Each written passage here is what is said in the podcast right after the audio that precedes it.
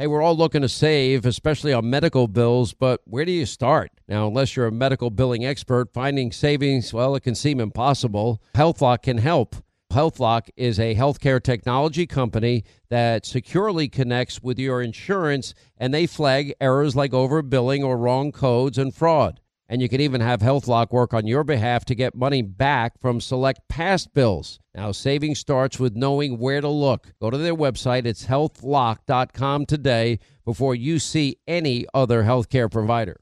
Enjoy all your favorite sports like never before at BetMGM. Signing up and playing is so easy. Simply sign up using code Buckeye and receive up to $1,500 back in bonus bets if you don't win your first bet. When you register with BetMGM, you can get instant access to a variety of parlay selection features, live betting options, and the best daily promotions in the business. And with BetMGM at your fingertips, every play and every game matter more than ever. Place your moneyline, prop, and parlay bets with the king of sportsbooks today. Sign up using code Buckeye and receive up to $1,500 back in bonus bets if you don't win your first bet. That's right, up to $1,500. Again, sign up using code Buckeye and receive up to $1,500 back in bonus bets if you don't win your first bet. BetMGM and GameSense remind you to play responsibly. 21 plus and present in Ohio. Subject to eligibility requirements. Rewards are non-withdrawable bonus bets that expire in seven days. Gambling problem? Call 1-800-GAMBLER in partnership with MGM Northfield Park. That's 1-800-GAMBLER. Pure Talk, my sponsor and my wireless company, of now providing international roaming to over 50 countries. Now, as you plan your summer travel, make sure that your wireless company covers you at home and abroad. Now you can get unlimited talk and text, plenty of 5G data for just 20 bucks a month. That's less than half the price of Verizon, AT&T, and T-Mobile for the exact same service. Just go to puretalk.com slash Sean, S-E-A-N. Make the switch today. Save an additional 50% off your first month. That's puretalk.com slash Sean, S-E-A-N. Let not your heart be troubled. You are listening to the Sean Hannity Radio Show podcast. If you're like me and suffer from insomnia, you know what? That's not fun. You know, I tried everything. I couldn't get a good night's sleep, and this is neither drug nor alcohol induced. That's right. It is my pillow. Mike Lindell invented it, and he fitted me for my first my pillow, and it's changed my life. I fall asleep faster, stay asleep longer, and the good news, you can too. Just go to mypillow.com, promo code Sean, and take advantage of one of Mike Lindell's best offers, his special four pack. You get 50% off two My Pillow premium pillows to go anywhere pillows. Now, My Pillow's made in the USA, has a 60 day unconditional money back guarantee, no risk to you, and a 10 year warranty. You don't want to spend more sleepless nights on a pillow tossing and turning that's not working for you. Just go to mypillow.com right now, use the promo code Sean, and you get Mike Lindell's special four pack. You get two My Pillow premium pillows, two Go Anywhere pillows, 50% off, and you'll start getting the kind of peaceful and restful and comfortable and deep healing and recuperative sleep you've been craving and deserve. MyPillow.com, promo code Sean. All right, here we go. Happy Monday. Thanks for being with us. Write down our toll free telephone number. You want to be a part of the program. A lot coming up today. Uh, we've got the latest on Deep State Gate and new revelations today, including we have spies looking to pay Russian for Russian peddling of Trump's secrets. I thought all this was out of bounds, off base, so something unethical. We'll get to that today. Also, we will dig deep into the media's love affair with, you know, these uh, maniacal dictators. What? Why does it? What is it about the left? They love totalitarian dictatorships. What is it? Why do they think if they just get on their knees and beg pretty, pretty, pretty please and and bribe murdering thug dictators that things are going to work out so much better. And their fascination with Kim Jong Un's sister at this at this Olympics, which I find incredibly dull and boring. I just do. Uh, I'm I, I'm proud of that 17 year old kid. He was great. I did watch that, uh, and I know these people train their whole lives to get there. I just they're not the sports that I love. Uh, I do like skiing though, downhill fast skiing. I think takes a lot of courage and and some of these other sports. But anyway, uh, one scary thing as we begin, something we've been through. You know, um, you got to think of this through the prism of okay, what did Madonna say and do about the president? Wants to blow up, dreams of blowing up the White House. And Kathy Griffin with her severed head, but it's all about her and how her career has suffered as a result of it.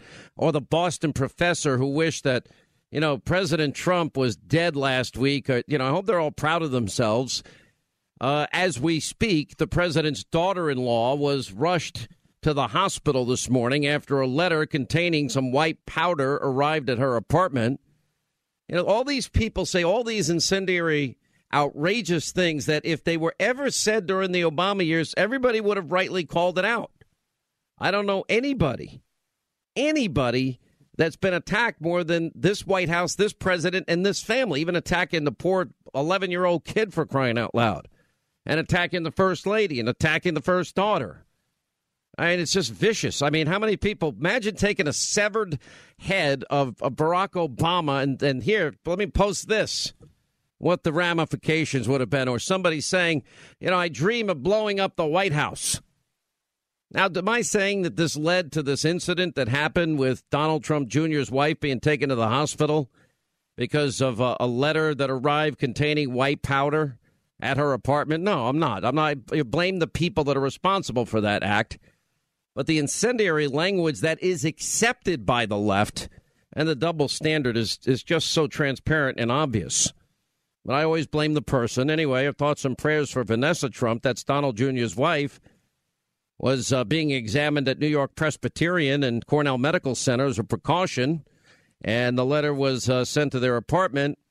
And I guess, you know, firefighters, emergency medical services, police were called to the apartment when she opened the letter. And uh, she and two other people at the apartment are being decontaminated by firefighters at the scene and then being taken to the hospital as a precaution. We got to pray it's a precaution. I mean, anthrax is, can be very deadly. Do you remember, uh, Linda, when this happened to poor Elise? Remember my assistant? Yeah, it was horrible. Horrible. I mean, she was literally, we couldn't even talk to her. She Ethan was, was the intern there at the time. Yeah, she was, opens a letter to me, and eh, she was quarantined for what, like six, seven hours? Yeah, we were all pretty scared actually because she was in there for a really long time. And yeah, people, she was scared out of her mind, and you know, I mean, it was horrible actually. And you know what the net result is? I don't get any mail anymore. People think I'm rude. People think I don't answer my mail. It's not a matter of that. I mean, mail gets lost now and tested and this and that, and, and you only get a small portion of anything. Can't even yeah. trust direct messages these days. No, it's what does that mean? Is you saying that to me? That I no, it? I said it on air because I'm just saying it's like people just send you things. It's it, there's cyberware, there's anthrax. I mean, you can't open anything anymore. Everybody's always trying to hurt you. No, it's it's that too. And then of course our what did Twitter say? Our our account was compromised. Compromised. Compromised. What does compromised mean anyway? Oh, the people broke in and are stealing stuff. Well, let them not. You know, I don't even use it anymore. I'm done because it just what we use Twitter for is very different than what we used to use it for. And I really shouldn't even disclose it. I had a lot of fun fighting on Twitter. I actually occasionally will still go fight on Twitter, but I got to pick my fights. It becomes a full time job fighting on Twitter. The, the level of hate and vitriol, though, over time, it just gets to you. There's only so many ways that people can attack you and you read it and you read it and you read it and you're having fun in the beginning fighting back and then it's like why am i wasting my time doing this? There's got to be something more important. There's got to be a beer in my refrigerator somewhere that's more important than this. But it is so scary though when they take it to a new level and they send you white powder and you know in oh, vanessa's no, case They're she's got those people. little kids and in our case with elise i mean she was you know completely quarantined. It was awful. Absol- it was horrible. It was absolutely horrible and thank god it turned out okay and i'm hoping for vanessa obviously as well. I mean but until you hear the coast is clear, you don't know.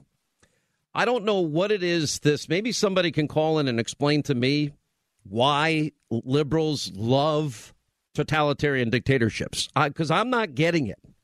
I mean, CNN literally tweeted out an article with the title Kim Jong un's sister is stealing the show at the Winter Olympics. All she did was show up.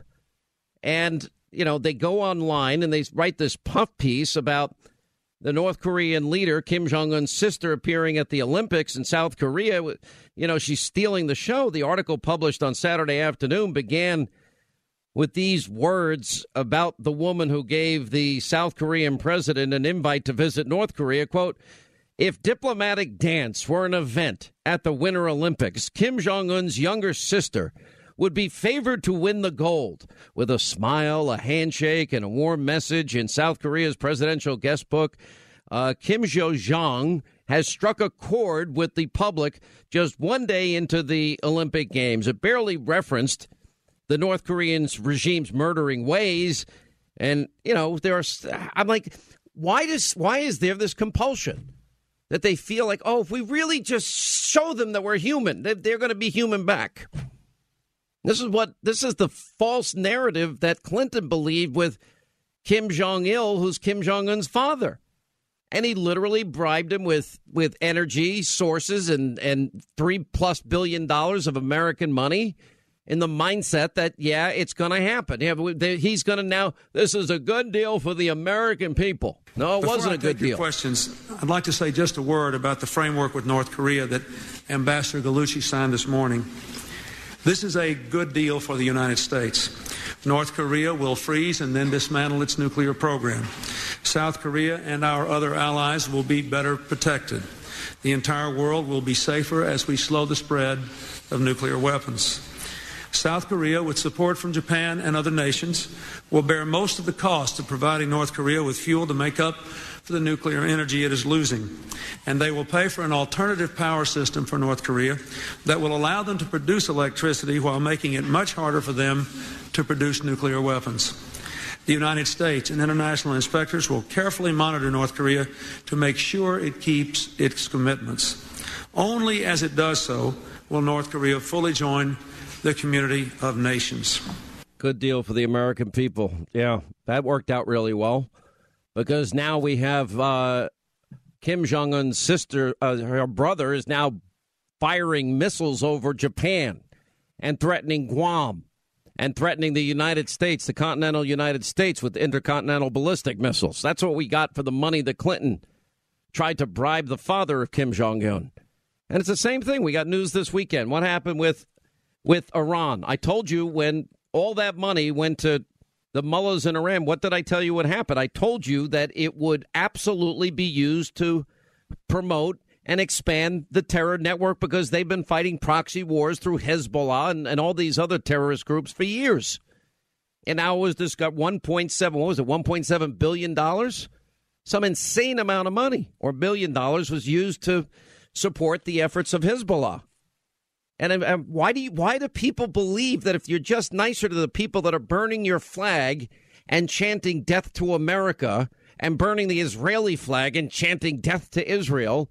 That if you give them money and you kiss their ass, that somehow they're going to come around and, and really begin to like us and change their evil ways. Kim Jong un is starving his own people.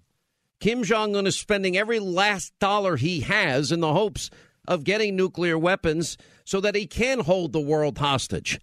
At the point this guy has nuclear weapons married with intercontinental ballistic missile technology, the minute that he can reach the continental United States, we don't have any more good options on the table at that point.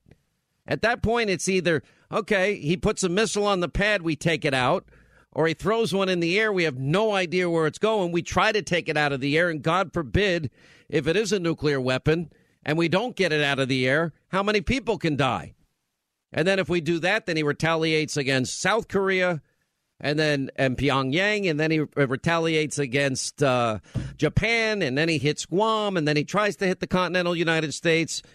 You know, th- there's a lot of danger here, and it's not just CNN. The New York Times tweeting out, without a word, only flashing smiles. Kim Jong Un's sister outflanked Vice President Mike Pence in diplomacy it's like a compulsion to literally suck up and bow at the altar. Now, I'd actually make an argument to you the fact that Donald Trump has talking talked about what does he call Kim Jong Un again? I love his nickname for Rocket, him, Rocket Man. Man. He calls him Rocket Man. And everybody panics. He's going to start a nuclear war. Well, Reagan said, Mr. Gorbachev, tear down this wall.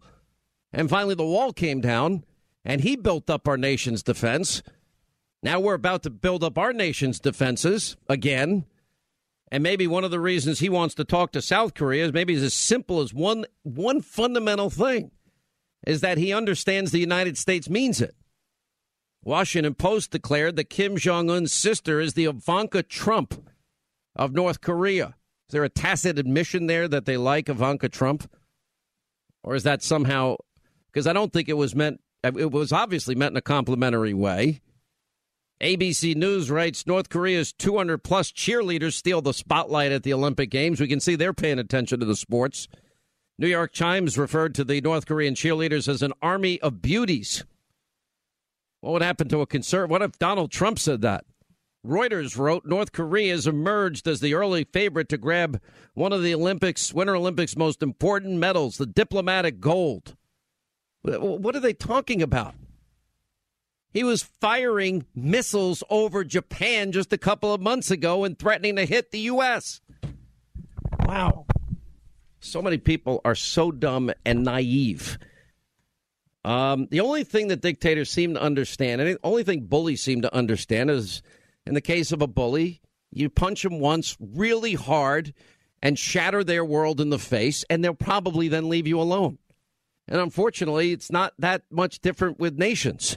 They've got to understand that we're bigger, meaner, tougher, and that if they do anything really bad, there's going to be a heavy consequence, a heavy price to pay. I wish we didn't have evil in the world. I wish 100 million souls didn't die in the last century alone. I wish we didn't have to battle fascism, communism, Nazism, and uh, now radical Islam in the form of Al Qaeda or the Islamic State. I wish I wish everybody was nice and wanted to raise their kids and create a better world, but that's not the world we live in. That's not reality. So, Linda, why did NBC force? Well, you just you're busy. Okay, you're running out. I got it. All right, 800 941 Sean is a toll free telephone number. You want to be a part of the program. Uh, we do have a uh, a clear majority. I think this is important to note as we get into some of Deep State Gate's new developments today. Uh, the Dow, by the way, in its topsy turviness, is up 543 seems to just be vetting out some stability issues and sort of a natural correction. That's my take on it, but I don't invest a lot in the stock market, and that's up to you if you do. A new poll on Deep State Gate shows a solid majority of Americans now believe that the Obama administration abused American surveillance laws to spy on President Trump and his campaign. And it's kind of amazing the number considering how much the media has filtered out the truth to the American people. Anyway, it's an Investors Business Daily poll. 55% believe it's likely the Obama administration improperly surveilled the Trump campaign during the 2016 election. And 54% want a special counsel to investigate whether the FBI and Department of Justice improperly surveilled the Trump campaign in the 2016 election. Only 44% said no. And the partisan breakdown shows 74% of Republicans, 50% of independents want the special counsel. In this particular poll, one fairly positive result for the FBI and Department of Justice. Only 35% believe these institutions attempted to outright frame President Trump for colluding with the Russians. And a just released Rasmussen poll shows a full 50% of Americans believe it's somewhat likely senior law enforcement officials, senior, not rank and file, senior, because everybody likes to take it in the media. See, you're attacking the FBI, the institution of the. No, I'm not. By the way, all these people that say that, go look at their track records and jumping the gun on men and women in law enforcement and our military and the FBI. Just because there are a few bad apples, it's people like me saying that does not poison the whole batch. Anyway, that uh, 35% believe these institutions attempted outright frame him. So We'll get to that. We have a lot, including a new development that just came out. A, a literally, as it's as we're on the air here, I'll read it in the break. As it relates to the Grassley Graham memo, apparently a letter was sent. Um, I'm gonna let me break this down. I'll get it for you as soon as we come back. But it has to do with a document that uh, Susan Rice sent in an email. I'll explain next. All right, 25 till the top of the hour, 800 941 Sean. You want to be a part of the program? This is kind of odd, and it just broke moments ago. Remember, we had the Nunes House Intel memo that came out, and then uh, we had the Grassley Graham memo come out, and then the Grassley Graham unredacted memo, not completely unredacted, but they took a lot of the redactions out that was in the original memo. And on Friday, of course, we had the Democrats. They set a trap. They were hoping that the president would release their memo when they purposely included materials that they knew they shouldn't have included, sources and methods, etc. Um, now we've got new information today. The Gra- Grassley and Graham just released this letter. Uh, I assume to Susan Rice here, and uh, and the email sent on inauguration day and they're asking Rice why Rice felt the need to document to herself an Oval Office meeting where President Obama apparently told Comey and others to, quote, handle things, quote, by the book. Anyway, Ambassador Rice seems to have used the email to document January 5th, 2017, Oval Office meeting between Obama, James Comey, Sally Yates, regarding Russian interference in the 2016 presidential election. In particular, Ambassador Rice wrote, President Obama began the conversation by stressing his continued commitment to ensuring that every aspect of the issue is handled by the intelligence and law enforcement communities, quote, by the book. And the president stressed that he's not asking about, initiating, or instructing anything from a law enforcement perspective. He reiterated that our law enforcement team needs to proceed as it normally would by the book. Now, Grassley and Graham were both struck by the context and the timing of the email, and they sent a follow up letter to Ambassador Rice that reads in part It strikes us odd that among your activities in the final moments and the final days of the Obama administration, you would feel the need to send yourself such an unusual emailing email purporting to document a conversation involving President Obama and his interactions with the FBI regarding the Trump Russia investigation. Now, we already know that the president, likely due to presidential daily briefings, the president, I'm sure, knew all of this. Now, whether he'd admit it, whether there's smoking gun evidence, who knows? My guess is he knew. Um, anyway, so in addition, despite your claim that President Obama repeatedly told Mr. Comey to proceed by the book, substantial questions have arisen about whether officials at the FBI, as well as the Justice Department and the State Department, actually did proceed, quote, by the book. So it's part of their continued efforts to get some oversight here. And Grassley and Graham are now asking Rice to answer a set of questions by February 22nd so the committee can further assess the situation. And, uh, and they actually break it up in their letter. And it goes on. It says the Senate Judiciary has constitutional duty to conduct oversight of the FBI and broader Department of Justice. Part of that duty involves ensuring law enforcement efforts are conducted without political influence. And accordingly, the committee has been investigating the FBI's relationship with Christopher Steele during the time of his work that was funded by Hillary for America, the Democratic National Committee, the FBI's reliance on his unverified third hand allegations in the Bureau's representations to the courts. This is a great follow up. As part of that effort, the committee sent a request to the National Archives for records of meetings between President Obama and then FBI Director Comey regarding the FBI's investigation of allegations of collusion between associates of Mr. Trump and the Russian government. In response, the committee received classified and unclassified versions of an email that you sent to yourself on January 20th, 2017, President Trump's inauguration day. And if the timestamp is correct, you sent that email to yourself at 12:15 p.m., presumably a very short time before you departed the White House for the last time. In this email to yourself, you purport to document a meeting that had taken place more than 2 weeks before on January 5th, 2017. On January 5th, following a briefing by the IC leadership on Russian hacking during the 2016 presidential election, President Obama had briefed had a brief follow-up conversation with the FBI Director Comey, Deputy Attorney General Yates in the Oval Office. Vice President Biden and I were also present. That meeting reportedly included a discussion of the Steele dossier and the FBI's investigation of its claims. You emailed, and that's where, you know, by the book comes in. The next part of your email remains classified. After that, you wrote, President asked Comey to inform him if anything changes in the next few weeks that should affect how we share classified information with the incoming team. Comey said he would. Then they write to her, it strikes us odd that among your final moments, final day at the Obama White House, this is what you're doing. So then they put forth a series of questions. Did you send the email attached to this letter to yourself? Do you have any reason to dispute the timestamp of the email? Uh, they write, When did you first become aware of the FBI's investigation and allegations into collusion between Mr. Trump's associates and Russia? When did you become aware of any surveillance activities, including FISA applications undertaken by the FBI in conducting that investigation? At the time you wrote this email to yourself, were you aware of either the October 2016 FISA application for surveillance on Carter Page or the January 2017 renewal? Did anyone instruct, request, suggest, or imply you should send yourself the aforementioned Inauguration Day email uh, memorializing President Trump's meeting with Mr. Comey about the Trump Russia investigation? If so, who and why? Is the account of the January 5th, 2017 memo presented in your email accurate? Did you omit any other portion of the conversation? Other than the email, did you document the J- January 5th, 2017 meeting in any way? Contemporaneous notes or a formal memo?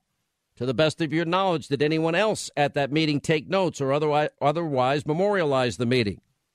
During the meeting, did Mr. Comey or Miss Yates mention potential press coverage of the Steele dossier? If so, what did they say?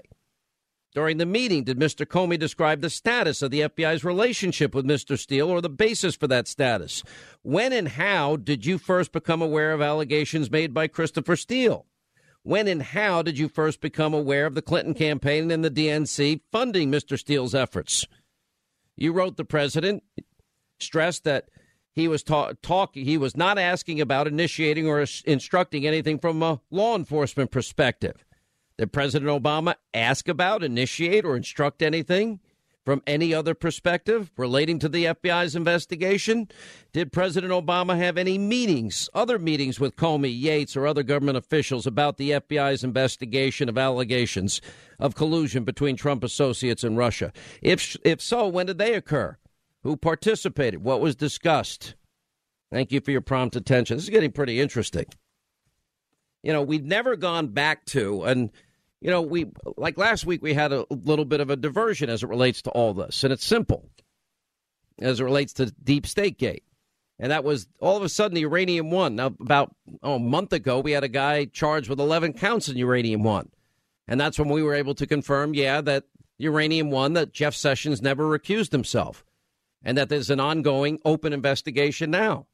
We have the Inspector General report, which is expected on the handling of the Clinton email server investigation, which obviously the fix was in. It was rigged from the beginning.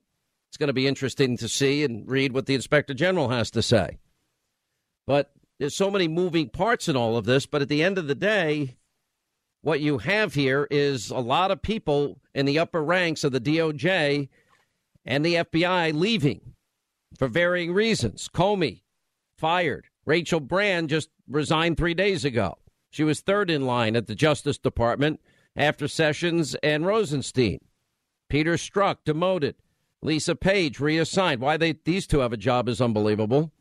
Andrew McCabe fired. James Baker retired. David Laufman, uh, is the Justice Department counterintelligence chief, resigned. James Rybicki, chief of staff to Comey, reassigned. Bruce Ohr, former U.S. Uh, Associate AG, demoted. Sally Yates, fired. Mary McCord, acting assistant AG, resigned. Michael Kortan, head of public affairs, retired. Is it they don't want to go through this or clean up this mess, or maybe they feel there's more shoes to drop? Kind of hard to tell at this particular point.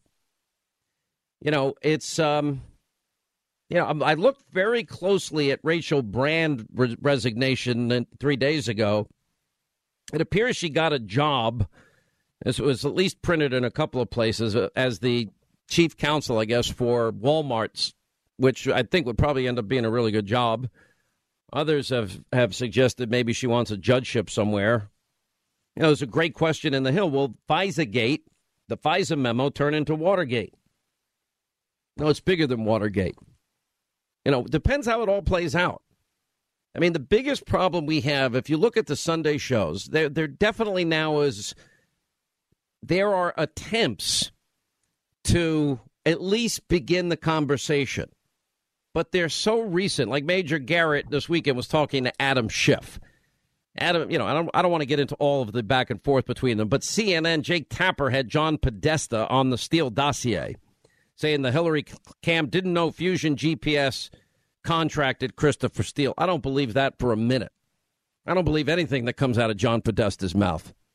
As a matter of fact, I want to know about John Podesta's financial dealings with foreign countries, kind of like Manafort. I hope we're going to eventually investigate that and uh, some other things. But there's so much to this. You know, the idea that this country didn't blink an eye when Donna Brazile says, yeah, the Democratic primary was rigged. We've now pretty much proven it's there's no answer to it, but we now know that Comey and Strzok were writing the exoneration in early May of Hillary Clinton, and they didn't even bother to interview her or 17 others until early July. And because the memo was ready, she was interviewed over the 4th of July weekend by Peter Strzok, and they exonerated her on the 5th. I mean, none of that makes any sense, especially in light of what we're talking about the Clinton email server investigation. Mishandle. I've gone through those crimes repeatedly. You know, it's it's really simple. The espionage, gross negligence, and mishandling classified documents. That's a crime. Intentionally mishandling the classified documents, which she did. That was on the secret server in the bathroom closet. That's a crime. Knowingly removing classified documents with the intent to retain. That's that's a crime too. Then you got theft of government documents, concealing, destroying government documents. All of that happened. What do you think BleachBit was for? What do you think the hammer was for? Obstruction of justice. Obviously, 33,000 deleted BleachBit emails. That's obstruction of justice. They were all subpoenaed. Now, why why wasn't that? Why did James Comey and Peter Strzok and likely Page and McCabe and others put the fix in on this thing? And what was their insurance policy? And I know some of you want answers to all of these questions today, but you can't get them all in one day. That's the problem when you have people that are hiding and covering up and they never thought any of this was going to come out because they thought Hillary was going to win. And Page and Strzok, they even text back and forth about, well, we don't want to piss her off if she's going to be the president. Well, that's pretty revealing in and of itself, isn't it? And then it gets worse. Then you have Hillary, now that she's been enabled to continue in the race, well, now she gets involved with Fusion GPS and they hire Christopher Steele. By the way, it wasn't the Washington Beacon's time when they were looking into Trump. It was when Hillary was paying Fusion GPS. That's when they hired Christopher Steele. That's where Christopher Steele, as the Grassley Graham memo says, paid for Russian government lies, Russian government sources. That's where all the salacious nonsense come in. And Fusion GPS, they they've said under oath that they've never verified it. Took them a year to tell us who paid for the thing. And then they even admit in one testimony before I think the House Intel that they were coordinating with the Clinton campaign who to leak it to in the press. And Christopher Steele was already doing that on his own because he didn't want Trump to be president. And then, of course, it's used as the basis for a FISA warrant. And the only thing we got in terms of its the political nature of the document, well, it might have a political taint to it. It's not a political taint. It's the opponent. It's bought and paid for. That's a big difference. It's a huge difference. All right, 800 941 Sean is our toll free telephone number. You want to be a part of the program. Uh, Michael Goodwin had a good piece out today. He said Hillary Clinton's Russiagate frame job was the dirtiest political trick in American history.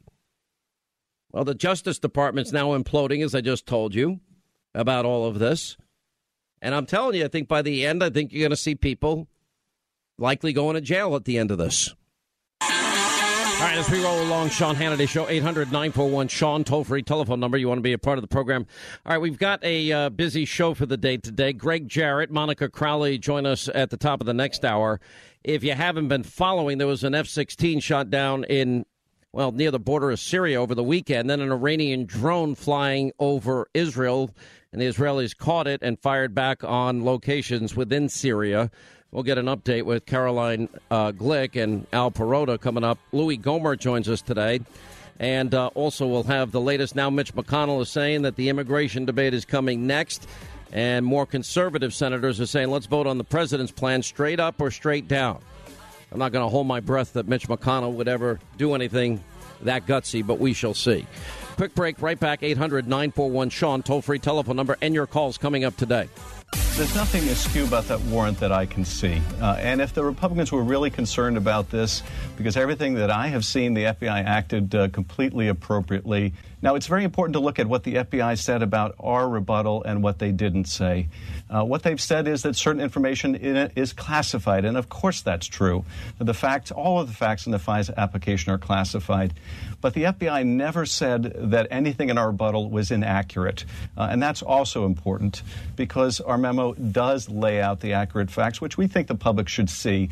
Now, we will redact it to make sure that we're very protective of sources and methods, but we think the public should see this because, as the chairman has said, this is only the first phase. All right, there's Adam Schiff over the weekend. The one thing you've got to note if you pay attention to some of the weekend programming as we uh, kick off hour two here of the Sean Hannity Show is that, you know, for all of uh, Adam Schiff's desire to be an MSNBC contributor, they now are finally having to answer questions, although albeit biasly, about the things that we have been highlighting and the things that have gone on uh, that are unethical. Now, the fact that he thinks that a footnote before a FISA court judge that it may have some, quote, may have some political origins is somehow capable of replacing uh, bought and paid for by Hillary campaign and Hillary friends contributing to dossier.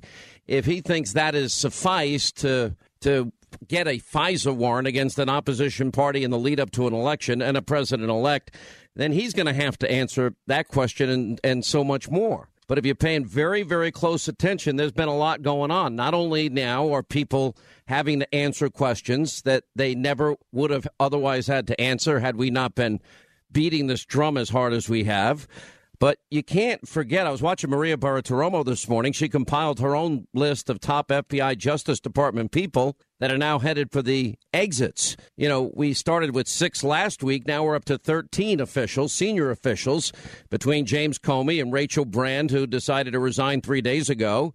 Then we've got uh, Peter Strzok. He's demoted. Lisa Page is reassigned. Andrew McCabe is fired.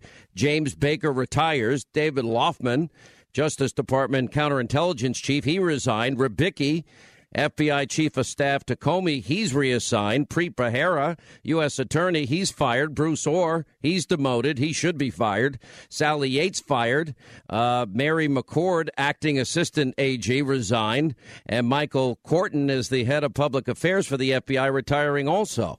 So, in any other capacity, that would be viewed as a mass exodus because they know a lot more is coming. Anyway, here to shed some light on it, Gregg Jarrett, Fox News legal analyst. Monica Crowley is also with us, senior fellow at the London Center for Policy Research, former opinion editor for the Washington Times. Uh, welcome, both of you. Hi, Sean. Um, you know, I, am listening to Schiff, and, you know, it, the very thing they were trying to claim was in the Nunes memo was not there when we finally got it and he's admitting that they have to redact sources and methods himself. So, in the course of that interview, I thought he made himself look pretty stupid. Well, it, it struck me that it, it, was a setup. They knew uh, that their version uh, of the Intel memo was filled with classified information, sources, and methods.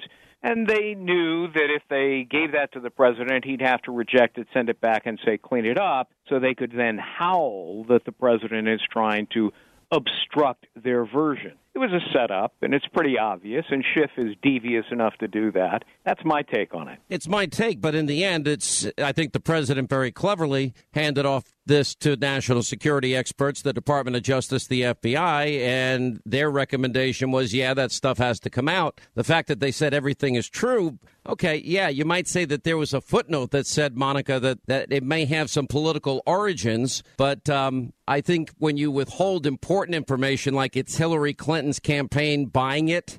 It's bought and paid for, and it's yeah. not verified.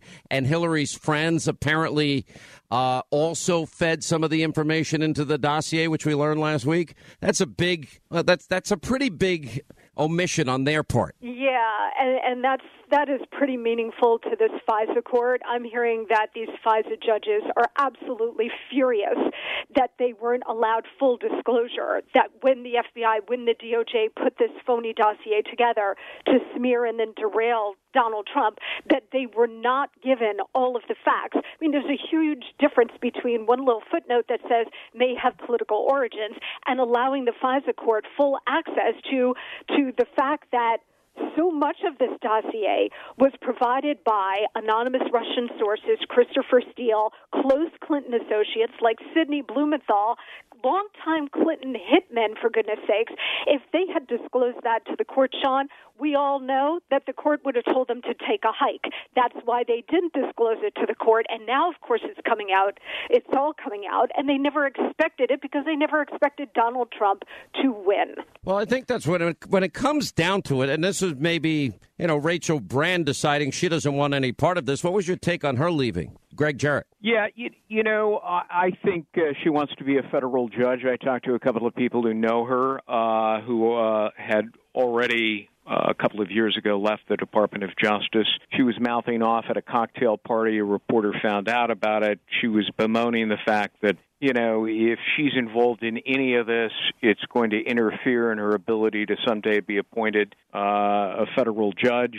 And so um, she decided to head for the exits, uh, you know, to distance herself from all of this. So that's my take on it. But look, as to your principal question, burying the truth in a footnote. So, it, but know, there was a big article that she was going to be the general counsel, I think, at Walmart. I mean, is it a simple case she wanted money, or she's being promised later down the road a judgeship? Well, I think it's both. I don't think she's being promised a judgeship, but she knew that her judgeship, if it were ever to come about, would be tainted uh, by any association with any of this. So, you know, uh, the money was good let me get out the door, let me regroup, and maybe I'll be a federal judge someday. That's uh, that's what my sources are saying. But these people who submitted this fake dossier to the court, they're officers of the court. They have a duty to be forthright uh, with the FISA judges and they can't simply bury in a footnote something that basically says this could be funny because it's politically driven. Without they have a duty to bring it to the attention of the judge. Indeed they have a duty not even to submit it uh, but they did it anyway and they concealed it from the judge and they deceived the court in the process and that's a violation of at least two felony statutes. Yeah good point.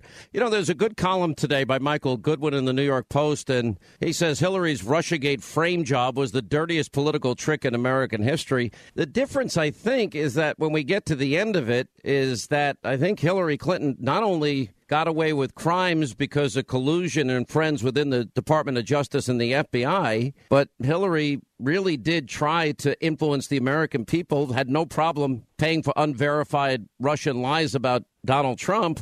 And then beyond that, I think it even gets worse. I think then Hillary, of course, uses it, and her campaign knows it's not verified.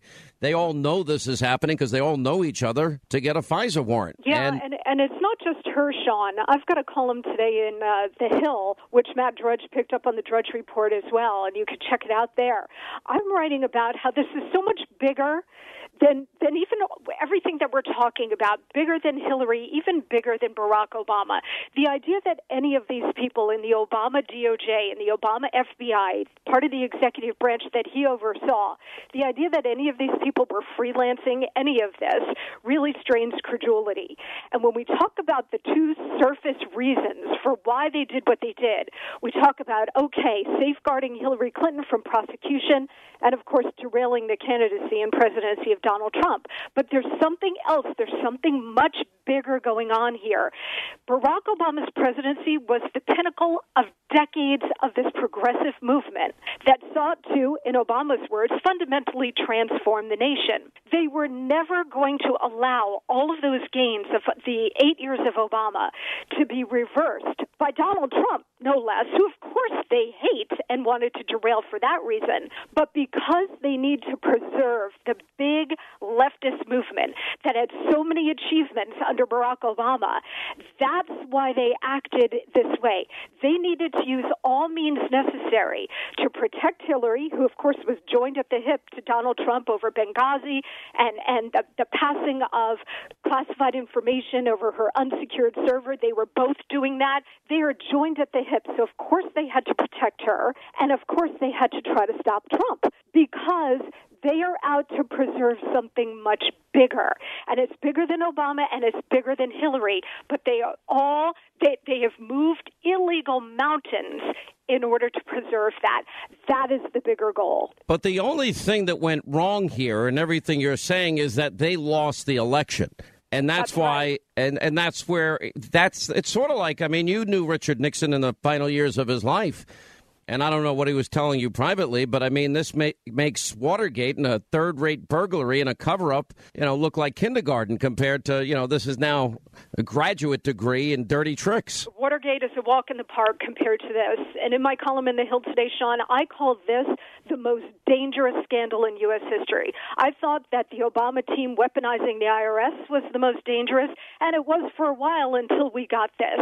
When this administration, the Obama administration, weaponized the two top law enforcement agencies in the country that are supposed to have equal application of the law, justice is blind, weaponizing those agencies to target political opponents using dirty foreign spy and, and political opposition research to try to get him, to bring him down, that is that should strike fear in the heart of every American. And again, it was done in the service of something bigger, which is to protect and advance that big leftist progressive movement. As we were going to the break, I was I was quoting Michael Goodwin's column and and Monica, who knew Richard Nixon in the final years of his life. Greg, uh, this is like a walk in a park, to quote Monica, compared to Watergate. So legally now, how do you get to the crimes and how's it going to happen? Because I don't see a whole lot of movement at the Justice Department at all. Well, I think you're right. I think that Jeff Sessions is not equipped to handle what uh, needs to be done. So I, I think it's important, and I've long argued that a second special counsel needs to investigate the investigators, uh, those at the FBI who seem to have been motivated to clear Hillary Clinton, even though they knew there was powerful evidence she committed crimes, and they did it for political reasons to influence the election, and also the Department of Justice that that knew a, great deal of uh, the motivations behind the dossier were purely political, and yet um, concealed that from the court in their attempts to spy on the Trump uh, campaign. So I think you need a second special counsel. If there's if there's any collusion, it was between you know the FBI, the Department of Justice, the Hillary Clinton campaign, uh, and and the Russians. And you know to suggest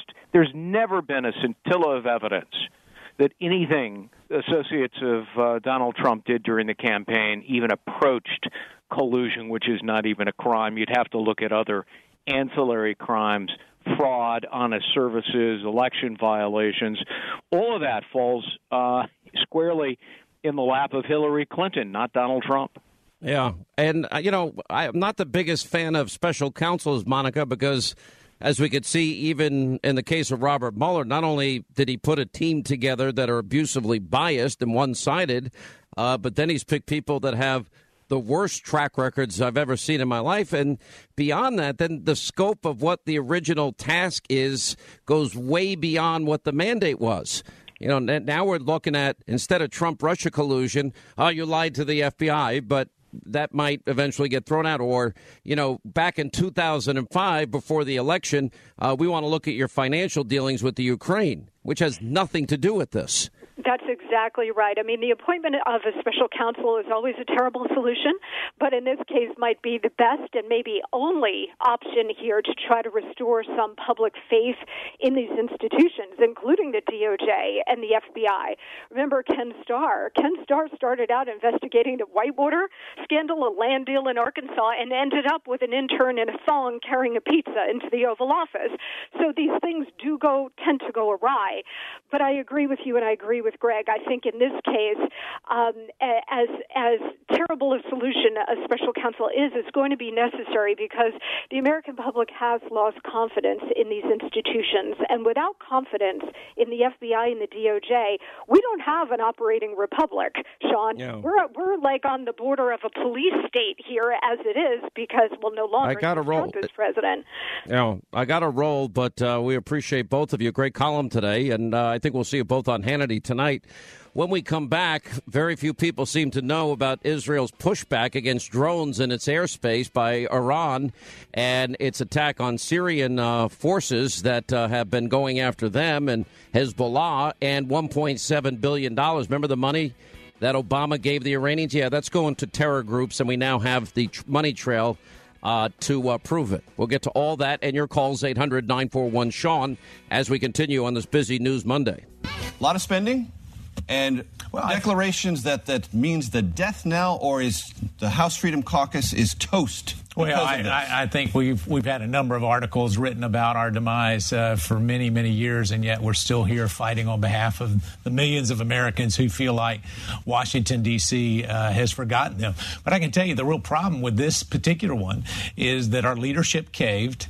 Uh, the swamp won and the American taxpayer lost, and and there's no other way to the Republican leadership, uh, uh without caved. a doubt. I mean, without a doubt, our original play was to make sure that we funded the military, we kept other spending flat.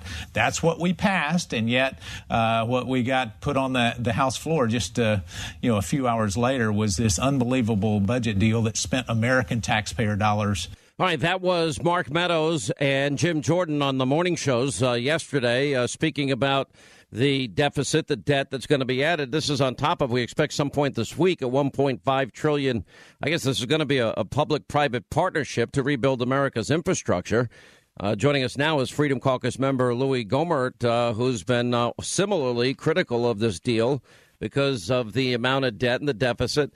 You know, there was a great line, I, I forget who used it, and maybe it was Jordan or Meadows, and they said, you know, uh, no, it was Paul, it was actually Rand Paul. He said when when Democrats are in power, you know, the Republican Party is really conservative. When when they get in power, they're not conservative. I guess it's just the right language they used at the time. Well, it is a problem. It's a real problem. And of course, I think we're better off uh, than we were with our prior speaker, but uh, and certainly better off than uh, Nancy Pelosi with the gavel. Uh, we just, the country, I don't think would survive that. Uh, but uh, we have got to do what we promised. That's what it comes down to. And we knew that the Democrats' back were to the wall. They had uh, found out that shutting down the government uh, most recently. They did get blamed because they were to blame. And so that meant that we had a chance to finally get spending under control because uh, the Democrats in the Senate were a little gun shy, uh, even though they don't like to use guns. They're gun shy.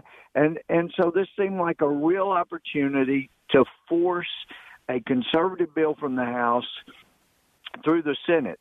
And, uh, you know, uh, one of our members said, uh, you, you look at how much they, how many hundreds of billions of dollars the Senate increased our bill we sent down to them, which would have funded the military for two years and uh, then dealt with spending for the rest of the year. But if you look at how much, how many hundreds of billions they added, uh, and you divide that by 10, that's how many, uh, that's how much it took to buy the 10 votes to get to 60 for cloture. If uh, Mitch McConnell had said what some of us have been encouraging, look, we're going to pass this with majority. That's what the Constitution requires. Yes, we in the Senate had our own little rule that we created. They require 60, though the Constitution only requires, you know, one more than half. But for spending purposes, uh, we'll follow the Reid rule and we'll confirm judges with uh, 51 votes and also spending bills. Uh, we'll do that. At least do that on spending bills, and we would have saved hundreds of billions of dollars. But when you have to go by senators, Democratic senators, to pass a bill on spending, then yes, we are going to see spending go through the roof. The only reasonable and right thing to do is to pass it with a majority vote like the Constitution requires, and we could have saved the country and our grandchildren an awful lot of money that they will try to pay back someday. Let me ask you about this New York Times story that after months of secret negotiation, some shadowy Russian was able to bilk American spies out of a hundred grand, promising to deliver stolen national security cyber weapons in a deal that this Russian is insisting would also have included compromising material on President Trump. And the cash is delivered in a suitcase in a Berlin hotel room in September and intended as the first installment of a million dollar payout to American officials. What do you make of that? Is that just the type of world that we need to have that we're not supposed to know about? Why would they care about No. Trump's secrets, though? No, we we we don't need that kind of world. Uh, and of course, uh, you recall uh, that Don Jr. was uh, urged to meet with a Russian. And uh, it turns out that Loretta Lynch had to give her special personal okay to let her in the country since her visa wasn't good, so she could meet with Don Trump. And I still believe we're going to find out that they used the fact that he met with her, a questionable Russian. He didn't know how questionable uh, until he met with her and found out. Well, it was a more. Little, wasn't it a little odd minutes? though that there was a meeting both before and after with this woman, uh, and the meeting with Don Jr. with Fusion GPS, Fusion GPS saying Absolutely. that they they never verified what was in Steele's dossier. They also admitted under oath that The they were thing. coordinating with the Yeah. Clinton campaign as to leaking this information to the press. It stinks to high heaven. But where I was going was the Intelligence Committee grilled Don Jr. for hours and hours, and uh, I'm not hearing that kind of uh, uh, desire to question Mark Warner and others that have reached out on information. They were trying to get about Trump. Uh, if we're going to be fair, then those same people that are part of our uh, sh- our shadowy government, uh, they need to come in and answer questions for hours and hours and hours, like Don Jr. did, and so does Mark Warner. Uh, you know, those things need to happen if we're going to be fair. But it looks like we're not in as fair a world as we might should be. You know, I'm watching all this unfold here, and I just never thought, Louis, and we've been friends for a lot of years, that I guess it's bad enough that somebody rigs a primary and nobody seems to care about it. I guess I'm the only one that cares about poor Bernie Sanders getting ripped off in his race, but, you know, that for any other candidate besides Hillary, I think would be a big deal. But then you have high ranking people, not the rank and file. We love the rank and file in the FBI and the intelligence community that do their jobs for us. And uh, they, they put a lot of effort and risk their lives at times for us.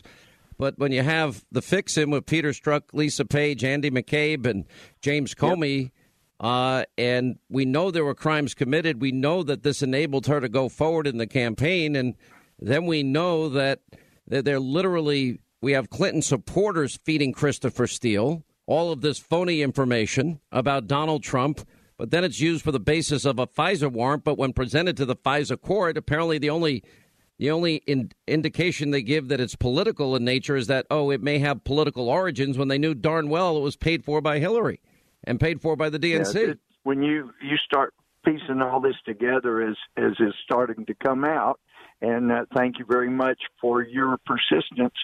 Uh, it it really is uh, perhaps the biggest threat to our republic that we've had.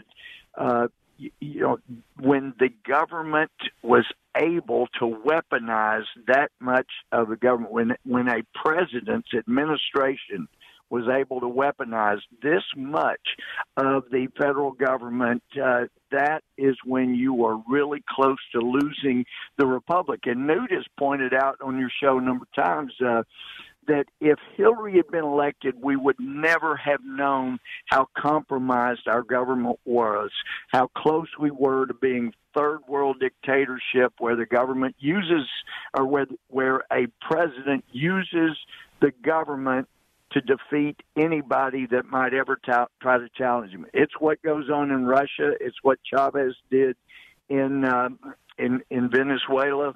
Well, what is That's what do you think should starts. happen? I mean, I'm waiting. Everybody that I interview pretty much says we should have a special counsel. We we don't have a People second special to counsel to, to Yeah. investigate the investigators. So I guess my Right, question to you is, what is the answer? Where we've got to have a special counsel. And uh, I think I've mentioned to you privately, I, I'd asked uh, President Trump back in uh, June, I said, you know, you could appoint a special counsel yourself. Uh, looking back, June may have been too soon because people um, uh, there was only there weren't enough of us that believed we needed a second counsel back then, uh, but now it is so clear we absolutely have to have one because you know the the FBI can't investigate themselves and the DOJ can't investigate themselves adequately. This is going to completely shake uh, the career folks uh, anywhere near the top of the FBI and the DOJ, and that's going to take a special counsel, and it's going to take something, somebody I think from outside the Beltway. But you look at Mueller.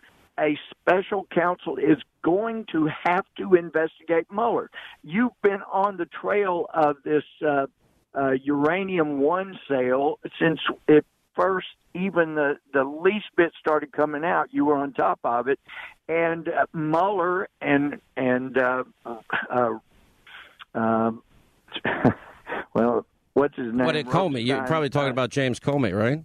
Well, no, but well, uh, well, hang in there, Louis. We've got to take a break anyway, and uh, we'll give you time to uh, regroup. We'll come back. Louis Gohmert's with us. 800-941 Sean. Right as we continue, Louis Gohmert, congressman from the great state of uh, Texas, is with us, member of the Freedom Caucus. Uh, we were talking about the deep state and talking about your. You believe we need a special counsel. And you know, look yep. at all the people that we've had let leave already, or retire already, or be demoted already. I mean, you got yep. Comey, you got Rachel Brand this weekend. I don't know if there's any I didn't see any problems with her, though. But Peter Strzok and Lisa Page demoted, reassigned. McCabe is fired. Baker's retired. David Laufman resigned. Rybicki re- reassigned. Uh, Bruce Ohr demoted. Sally Yates fired. And it goes on from there.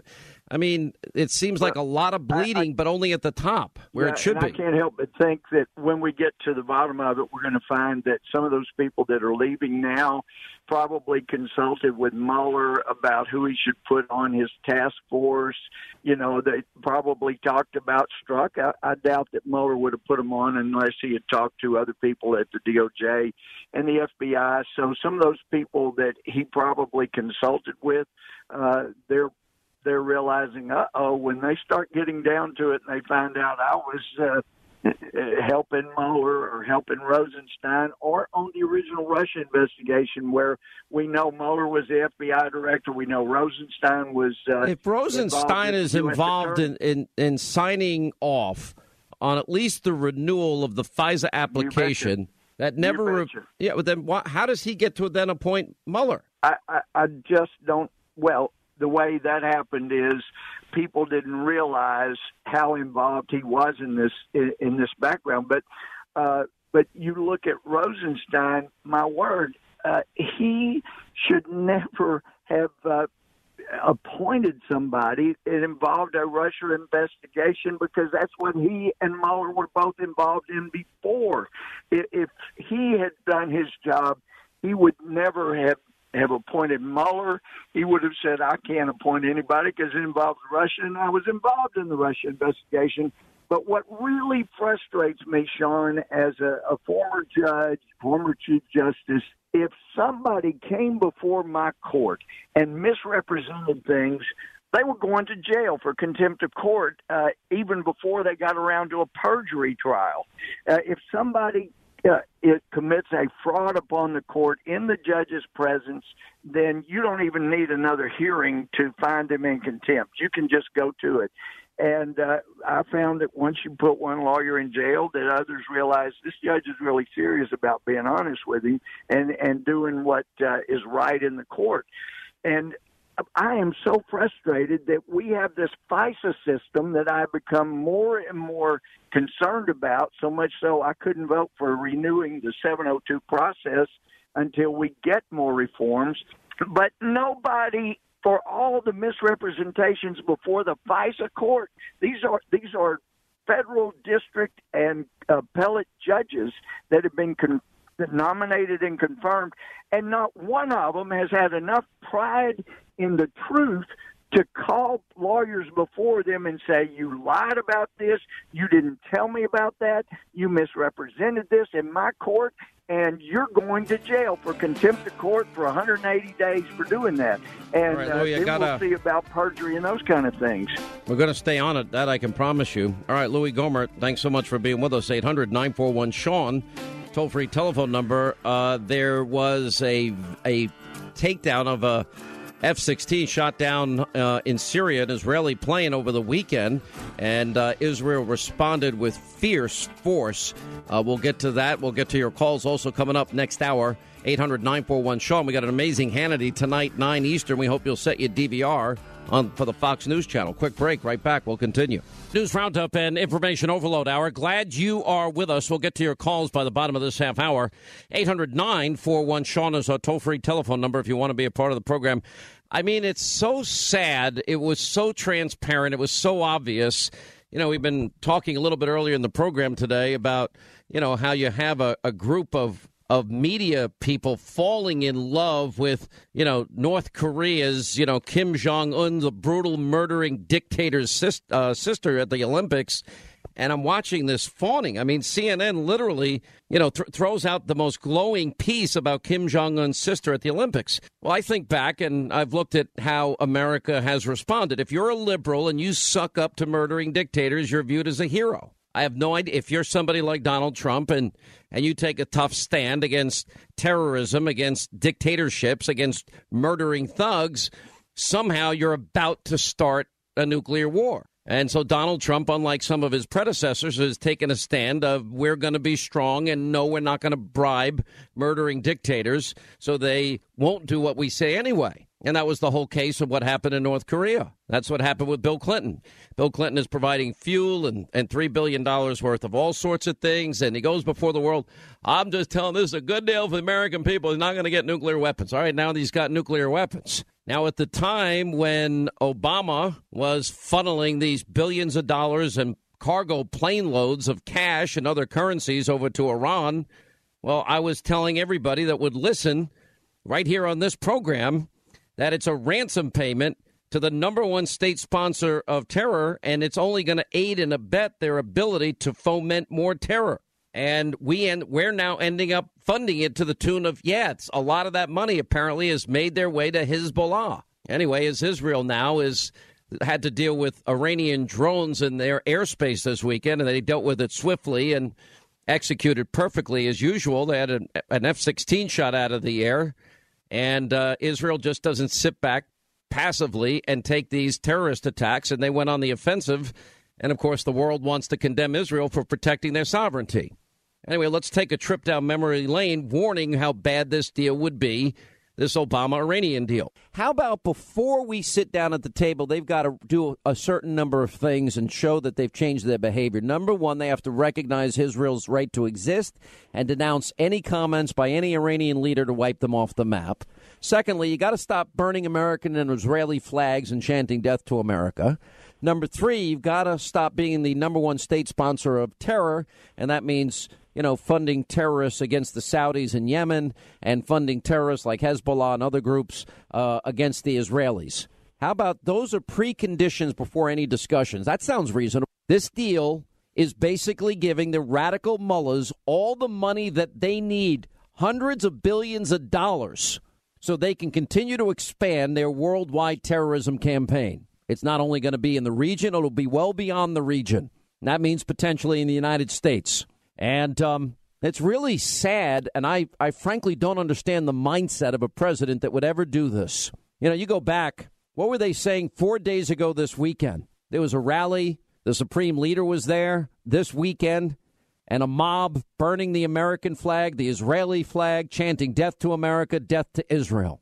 Four days ago, the supreme leader you know, talking about in the middle of these negotiations, the destruction of Israel is non negotiable. They are the number one state sponsor of terror. They fund groups like Hezbollah, Hamas, and all these other terrorist groups. They provide them the weaponry. They killed American servicemen in Iraq and Afghanistan. They're responsible for the death of many, many Americans. They are holding Americans in their prisons even now as we speak. Why wasn't that part of the deal? You know, three days ago, the Supreme Leader said United States embodies global arrogance, and the battle against it will continue unabated even if the nuclear agreement is concluded. So we made a deal with a country that says their war with us is going to continue regardless of this deal. You know, it's um, uh, the head of Hezbollah said about this a rich and strong Iran will be able to stand by its allies and friends in the region more than at any other point in the past. In other words, they'll continue to sponsor terrorism and fight proxy wars and and build up their financial war chest, et cetera, et cetera. All right, joining us now to discuss this and so much more, Caroline Glick is the deputy managing editor of the Jerusalem Post and author of The Israeli Solution,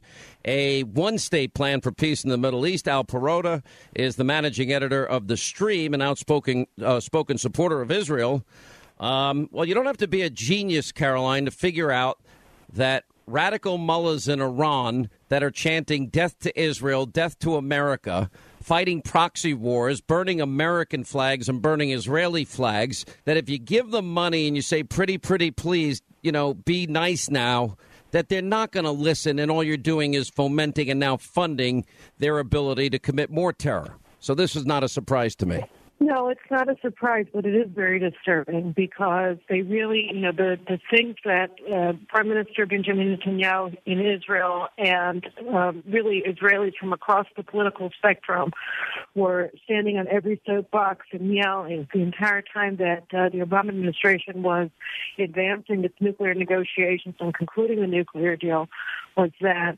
Um, this was going to empower Iran and it was going to destabilize the region and it was going to make it easier for Iran to acquire nuclear weapons and to become a regional hegemon. And, you know, the Obama administration was castigating all of its opponents and Israel as warmongers. Uh, Americans who opposed his nuclear deal were referred to as warmongers. And some of the basest language was really implying that Jewish Americans who opposed the deal were disloyal to the United States and working in the service of a foreign power. And you know, this is an incredible libel against Jewish Americans, but beyond that, it's incredibly dangerous for the United States because Iran is burning American flags as well as Israeli flags. And Iran views the United States as its primary enemy in the world. Um, for them, you know, Israel is a proxy of the United States, and that's why one of the reasons they hate Israel, aside from rank anti-Semitism. And so the idea that oh, there's really no inherent problem with the Iranian regime, which is toxically uh, anti-American and hates the United States and seeks its destruction, and that it's really just a problem with Israel um, is dangerous for the United States. But, the, but there's something worse and more. Si- if you're de- denying your enemy there's something absurd about the whole premise. Bill Clinton, in his case with North Korea, uh, Barack Obama, in his case with Iran, thinking, "Oh, we can just kiss their ass and we can buy we can buy right. peace." You can't buy peace, Al, uh, with people as Caroline is pointing out here. You can't buy peace with people that hate you, that foment no. terror against you, that are vowing to destroy you every day. No, you can't do it. I mean, it's a bit like giving a drunk a hundred dollar bills and not bill and not expecting them to spend it on booze. I mean, that's where the absurdity comes in. Is believing that they could bring Iran into the family of nations. I mean, it's like having Chuck, you know, Charles Manson into the family. What, why? What was the thinking even to begin with behind the strategic desire that they had to get that deal at any cost? And the costs were incredibly high. And I believe this weekend we saw some of the after effects, after costs, because you know, Hezbollah is in a stronger position in Syria. They're um, Iran is building weapons factories in Syria, according to the um, New York Times from last year. And I guess we found some of Obama's construction jobs. You know, well, we saw. There. We saw a pretty strong response, Caroline Glick, this weekend, and a stern threat to Iran over the weekend, and warning the uh, mullahs in Tehran that Jerusalem is prepared to inflict heavy blows uh, on their republic should they continue to operate in Syria after the shooting down of this F 16. Now, um, they've already hit Iranian targets inside of Syria, mm-hmm. and I, I got to believe that this is probably the beginning of something perhaps a little bit bigger because I don't think Israel has much of a choice if they're going to start shooting their planes out of the air. Well, you're absolutely right. Israel doesn't have a choice. And, you know, really, when I wrote this article in, in Breitbart uh, over the weekend where I was explaining that really Syria has become this uh, battlefield that um, you're going to see a lot of violence from, I mean, just as we have for the past seven years in the civil war in, in Syria. Syria has really become a proven ground for regional uh, struggles that are led by Iraq, I mean Iran, and that they're trying to undermine um, every every moderate country and destroy Israel, but it's also Russia there that's trying to assert its hegemony in the Middle East and to diminish American power and ability to project its power and secure its interests in the Middle East. So you're going to see a lot of violence. And when Israel two things about what happened on Saturday. One is that Israel really took the opportunity of the downing of the F-16, which will happen when you're in such a uh, anti-aircraft missile rich environment, eventually you're going to lose a plane. But uh, Israel took advantage of that loss in order to wipe out half of uh, the anti-aircraft batteries in Syria, and so that, according to the reports, and you know, so um, that shows that Israel is saying, okay, you hit us, we're going to hit you twice, we're going to hit you ten times harder, and that's what Prime Minister Netanyahu said. And you have to do that if you're going to keep going in this incredibly dangerous, unstable environment.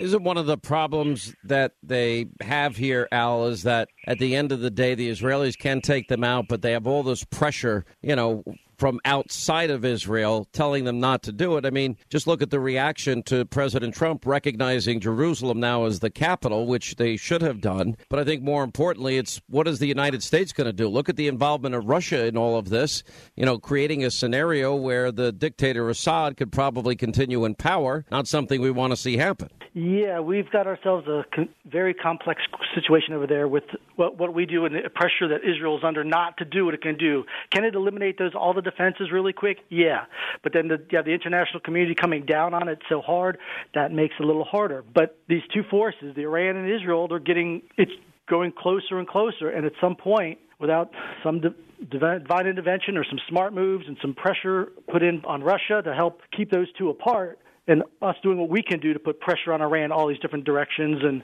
we're gonna there's going to be a conflict. There's going, this is just like a, a little skirmish because they're even though they knocked out half the defenses, this was a pro, in terms of propaganda. This was huge. Has you know there are people dancing in the streets in Damascus that they knocked down a plane for the first time in 35 years.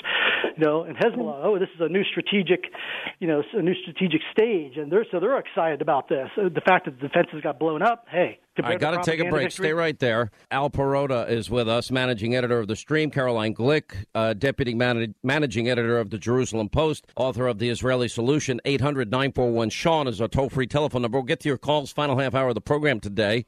Right, as we continue, Sean Hannity Show. We'll get to your calls at the bottom of the half hour, 800 941 Sean, if you want to be a part of the program. As we continue, Caroline Glick is the deputy managing editor of the Jerusalem Post and author of The Israeli Solution. And Middle East expert Al Perrotta is with us, managing editor of The Stream. Uh, Caroline, where where are we with the investigations going into the prime minister in Israel? I know there's been a lot of people trying to attack him. He's now the longest serving prime minister in Israeli history, but I think at this moment where he was the only one with moral clarity on the world stage, I think he has the best partnership he's ever had with President Trump. Look, I mean, you know, I've I've written about it uh, in the past. I wrote it about it on Friday in the Jerusalem Post. You know, we have a situation in Israel that is devastatingly similar to the situation with Russia probe in the United States, where you have um, sort of strange investigations of the prime minister that have been dragging on and on and on and on and on. And so the main allegation against him is that he took too many uh, cigars and bottles of pink champagne from his old friend. And excuse me, and then he helped his friend to uh, secure a visa for the United States. And this isn't just any friend. This is Arnon Milchan, one of the top producers in Hollywood, who for some bizarre reason was having a hard time renewing his visa after living in the United States for decades. Is one of the top. So you're, ta- you're talking about a, a, guy that may have given bottles of water and pink champagne. Why, why do I doubt that Bibi Netanyahu drinks pink champagne? That's for his wife. Bibi, uh, Bibi Netanyahu apparently received cigars. And so um, nobody can understand why this is a major criminal probe because the notion that you can call helping somebody get a visa um, a quid pro quo for getting some cartons of cigars is just bizarre. And it's, yet, it's absurd. Dragging Israel into this period of extraordinary political instability in the police, which is also the police investigative unit, is leaking like a sieve. Um, Sounds exactly like what's going on here. As they're taking place. Exactly. So it's very distressing for most Israelis to be watching this because we feel like there's an attempt here to overthrow a government um, by unelected uh, bureaucrats, in this case, in the police, and it's and it's actually quite frightening because at least in the United States, the Congress has oversight power by the Constitution over the executive. So if you have brave lawmakers in the in the House and the Senate, like you're having right now with people like Devin Nunes, um, then you're able to exert oversight over the executive branch. But in Israel, because we don't have a constitution like that and we're a parliamentary system, the Knesset, our parliament, doesn't have that kind of oversight power. So you basically have these bureaucracies that are unfettered in their excesses. I got to leave it there, but we appreciate both of you being uh, with us. Caroline, thank you. Al, thank you. 800 941 Sean, our toll free telephone number. We'll come back. We'll get to your calls on this Monday, on this busy breaking news Monday on the Sean Hannity Show. Hannity tonight, 9 Eastern on the Fox News Channel. We have a lot of news we'll be covering. We'll give you more on that straight ahead. Sister, the first member of the regime to come into the South uh, since the since the war, and the United States is essentially saying to its ally, no, no, no, no, no. it's been such a stark contrast to watch. North Korea is using the, the, public attention and the public spotlight of these games to promote some sense of normalcy, where you have the sister attending the opening ceremony. You, we've seen the images of the North Korean cheerleaders cheering on their athletes, and the vice president has been very stark and very firm over the last several days, saying, "Look, this is complete propaganda." And you see, he has sent that message pretty much in every action that he did over the last several days. In Asia, you had him inviting uh, Fred Warmbier, the son or the father of Otto Warmbier, to sit with him in the opening ceremonies. He was meeting with North, Korean, North Korean defectors. When he was in Japan, he touted the aggressive sanctions against North Korea. So there was a very clear message that he was sending at a time when you see North Korea trying to kind of drive a wedge between South Korea and the, and the United States, um, especially in these Olympic Games. And the vice president kept trying to make the point that there is no space between the United States and South Korea. But is there not? Is, wasn't that quite evident to us that there is at least tone space? Well, I mean, the South Korean president wanted uh, Vice President Pence to shake uh, the, the, hand of, of Kim Jong Un's sister, and he very pointedly did not do that. The South Koreans thought that that would be uh, an important symbol of the United States' willingness to sort of potentially take a path that does not involve a military option, but instead involves negotiation and you know talking to each other. But President Trump was very adamant, and the vice president, you know, certainly got the message that that was not going to happen, and they did not want to hand the North Koreans what would have been a, a PR coup um, at at this kind of sensitive time in, in the in the conflict. VP Mike Pence was in the stands at the Olympics where he seemed to be making a silent protest by remaining seated when North and South Korean athletes huh. entered the stadium under the Korean unification flag. Mm-hmm. Now, was this the place to make that statement? Or did he just forget to get up? I thought was that he... Mike Pence said that it was inappropriate to make political statements at sporting events.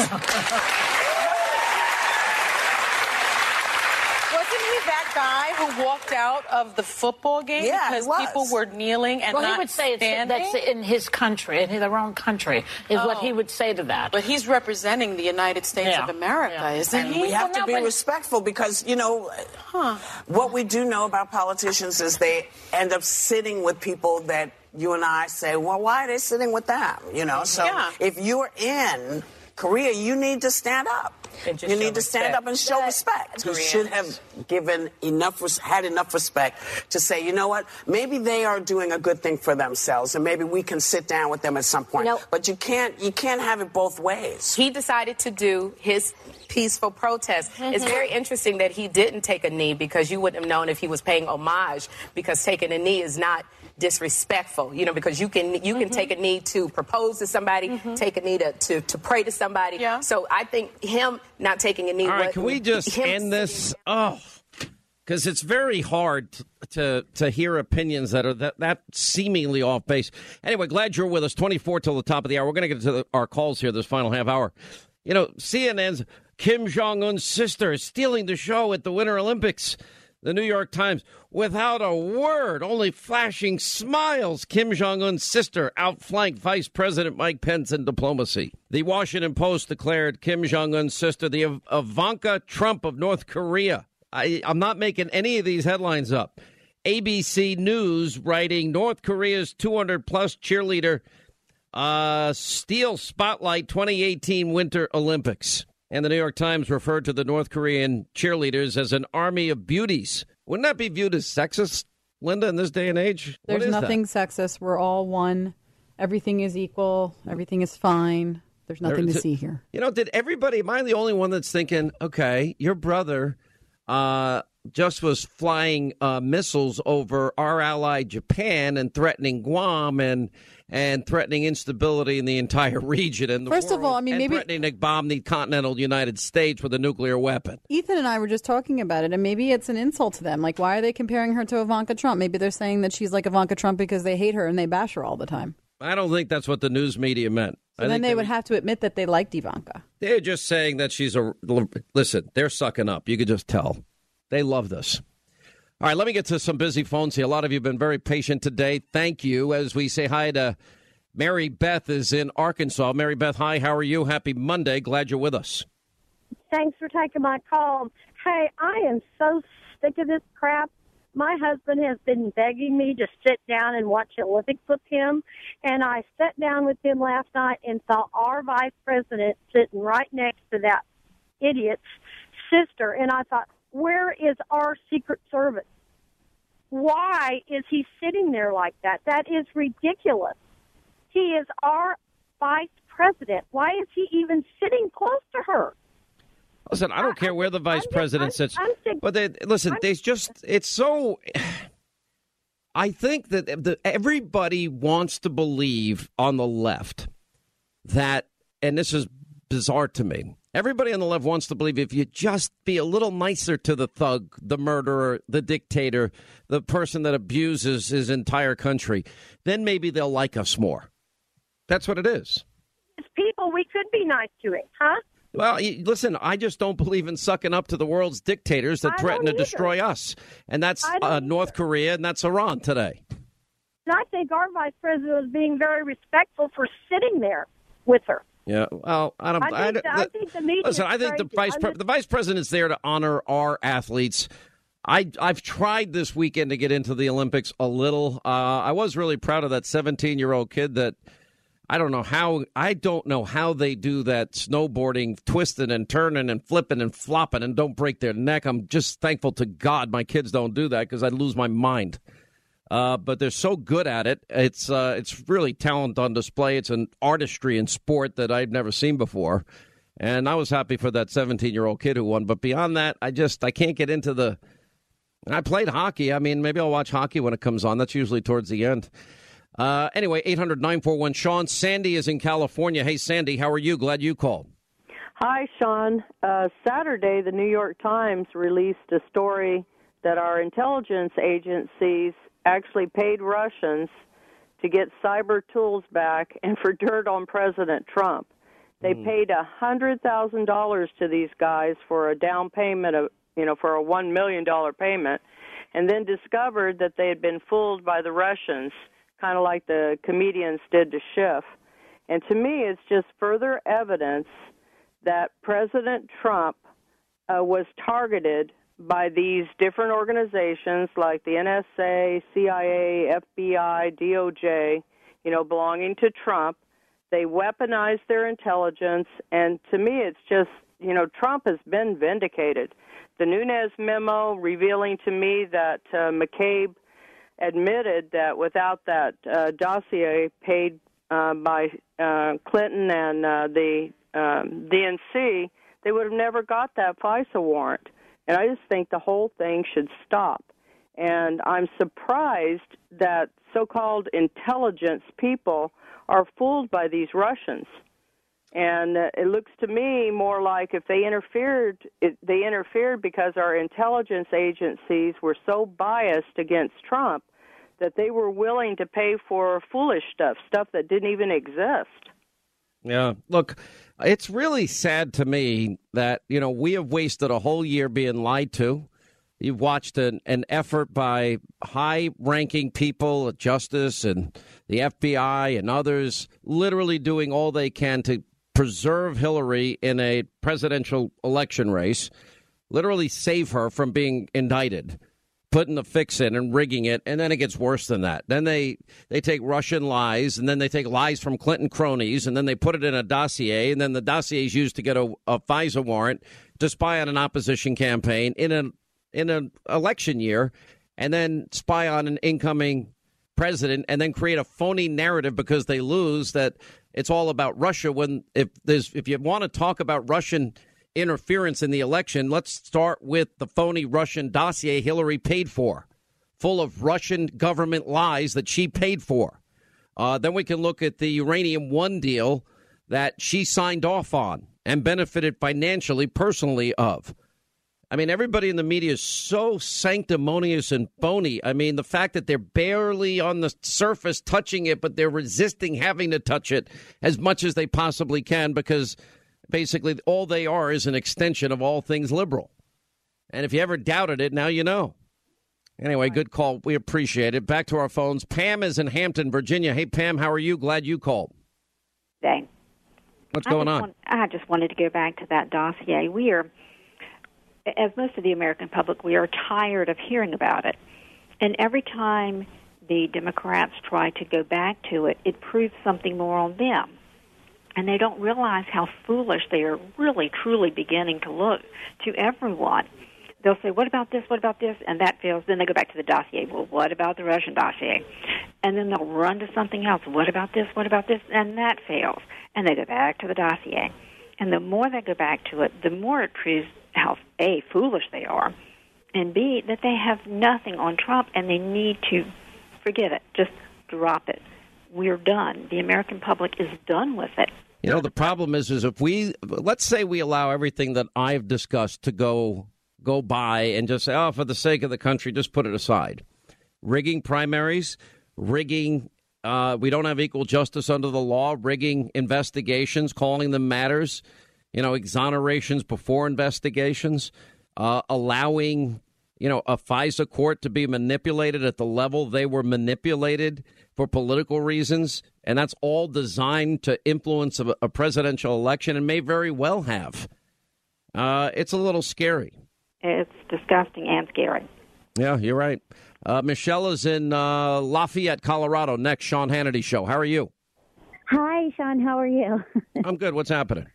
I was, um, well, I made every attempt to watch MSNBC and CNN this week just to get their side of things. And I thought I was watching a special on ADD when I was watching Chris Matthews, but then I realized it was actually a news show. And then I realized I might be in the twilight zone because there's no mention that the DOJ or any of the Democrats didn't want the Republican memo released or their Democrat memo released, but Trump's, you know, protecting us, protecting the, our country, making sure it's uh, secure to release the Democrat memo, and it's uh, treason. You know. well, look, I mean, the Democratic. Yeah, I want to see the Democrats memo. I want to. I even wanted to see the unredacted. The only problem is you can't reveal sources and methods.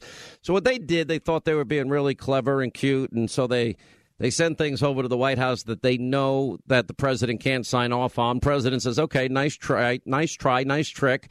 Uh, let's hand it to the FBI, and they'll decide if it can go through. Which I think he also did with the Republican memo as well. Um, look, these are troubling times. I mean, the fact that people are so arrogant, they think they know better who should get arrested. They think they know better. that they're not going to apply the law equally.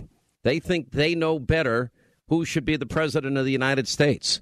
You know, the the, the amount of of corruption here and abuse of power is worse than anything I've ever seen in my life. And the mainstream media, well, they're their willing accomplices the entire way. They they just they dove right in head first to help and assist any way possible here. Uh, Jose is in Miami, WIOD. What's up, Jose? Hello, Sean. Thanks for taking my call. Thinking out loud here. When is Jeff Sessions going to do something or anything uh, as far as appointing a special counsel to investigate everything that we, you've been talking about? I don't know. I frankly don't understand it.